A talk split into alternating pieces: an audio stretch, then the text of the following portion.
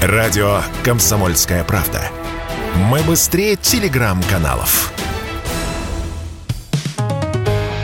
«Экономика» на Радио КП. Здравствуйте, дорогие слушатели радио «Комсомольская правда». В эфире наш ежедневный обзор самых важных и интересных новостей из мира экономики. И я хотел бы вам напомнить, что вообще-то Новый год приближается с каждым днем. Но в этот Новый год у нас есть опасность остаться без импортного крепкого алкоголя. Да, я понимаю, что виски, ром, кальвадос – все это не самые новогодние напитки в нашей стране. Но многие из нас любят побаловать себя в праздник чем-нибудь необычным и даже элитным – Вернее, раньше любили. Представители розничных сетей уже пугают. Новогодний стол нынче будет не тот. Запасы импортного алкоголя сильно сократились, а к декабрю некоторые напитки могут оказаться вообще в дефиците. Причина в том, что многие западные производители и поставщики алкоголя отказались ввезти его в Россию. По данным Ассоциации компаний розничной торговли, за летние месяцы запасы европейского шампанского на полках сократились на 95%. Импорт встал полностью. Импорт виски упал на 70%, французского коньяка на 60%. Например, виски Jack Daniel's, Ром Бакарди, ликеры Baileys и Sheridan's – все это мы, возможно, скоро уже не увидим.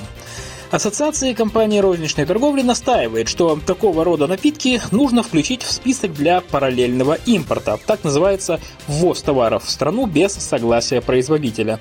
И Минпромторг уже было собрался обновить этот список, но Против этого выступили компании-поставщики, мол, таким жестом можно спугнуть тех производителей, которые поставлять свой алкоголь в Россию по-прежнему хотят. Сейчас у них проблемы с доставкой, но скоро они могут их решить. Например, так говорят про Бакарди. В Росалкогольрегулировании добавляют свою капельку успокоительного, мол, без крепкого алкоголя россияне на Новый год точно не останутся. А если с импортным спиртным беда, то это не беда. Ведь резко выросло производство отечественной выпивки. Выпуск рома, виски, джина, кальвадоса и виноградной водки за 9 первых месяцев года в России увеличился почти на 65%. Даже известный производитель российского шампанского Абрау Дюрсо с весны выпускает еще и джин.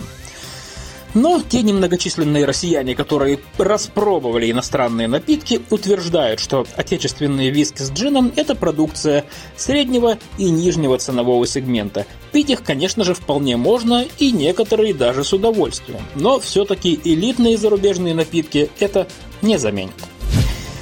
И напоследок поговорим о грустном, о кредитах. Что ни день у нас, то очередная печальная кредитная история. Буквально вчера я вам рассказывал, что в начале октября в российских банках подорожала ипотека. Теперь она, скажем так, стоит минимум 10% годовых. Например, в Сбербанке, на который приходится половина всех выдаваемых ипотечных кредитов в стране, минимальная ставка составляет 10,4% годовых. И это при том, что цены на квартиры в России сейчас вообще-то снижаются. Но у банков своя логика. Они понимают, что люди сейчас, скажем так, не богатеют. И поэтому сами себе снижают риски низкого заработка. Ну а следом за ипотекой поднялись и ставки потребительских кредитов. По данным платформы Финуслуги, средняя стоимость потребительских, ну то есть необеспеченных залогами займов, в начале октября выросла на 1,7% до 20,5% годовых. Причин тут несколько. Во-первых, это общая, скажем так, неопределенность в экономике. Тут еще и частичная мобилизация, и кризис, который маячит на пороге. В общем, из-за всего этого доходы заемщиков, скорее всего, расти не будут, что повышает риски невозвратов. Вот банки и страхуются, повышая ставки потребительского кредитования для всех. Ну а во-вторых, есть и законодательные изменения. С 1 октября банки обязаны включать в полную стоимость кредита цену страхового полиса. Без него деньги в долг сейчас почти нигде не дают. И это тоже подталкивает цену кредита вверх.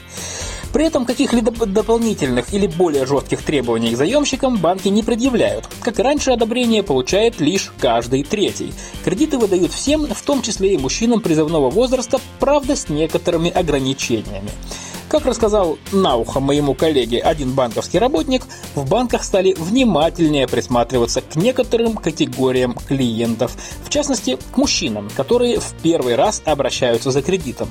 Это связано с тем, что многие потенциальные заемщики, пользуясь ситуацией, возможно, решили набрать долгов и уехать из страны. По крайней мере, банки их в этом подозревают. «Экономика» на Радио КП.